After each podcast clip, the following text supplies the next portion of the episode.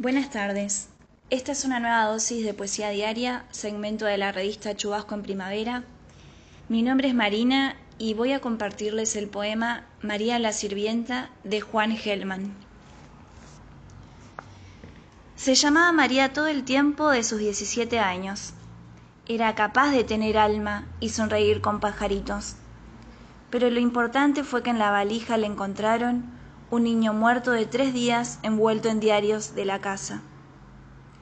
¿Qué manera era esa de pecar, de pecar? decían las señoras acostumbradas a la discreción, y en señal de horror levantaban las cejas con un breve vuelo no desprovisto de encanto. Los señores meditaron rápidamente sobre los peligros de la prostitución o de la falta de prostitución.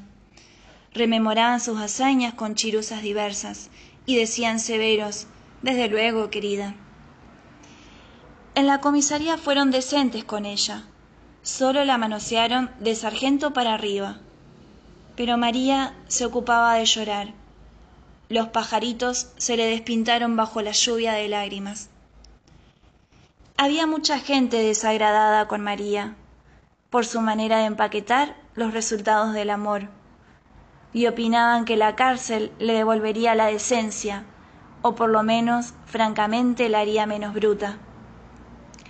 Aquella noche las señoras y señores se perfumaban con ardor, por el niño que decía la verdad, por el niño que era puro, por el que era tierno, por el bueno, en fin, por todos los niños muertos que cargaban en las valijas del alma, y empezaron a heder súbitamente mientras la gran ciudad cerraba sus ventanas.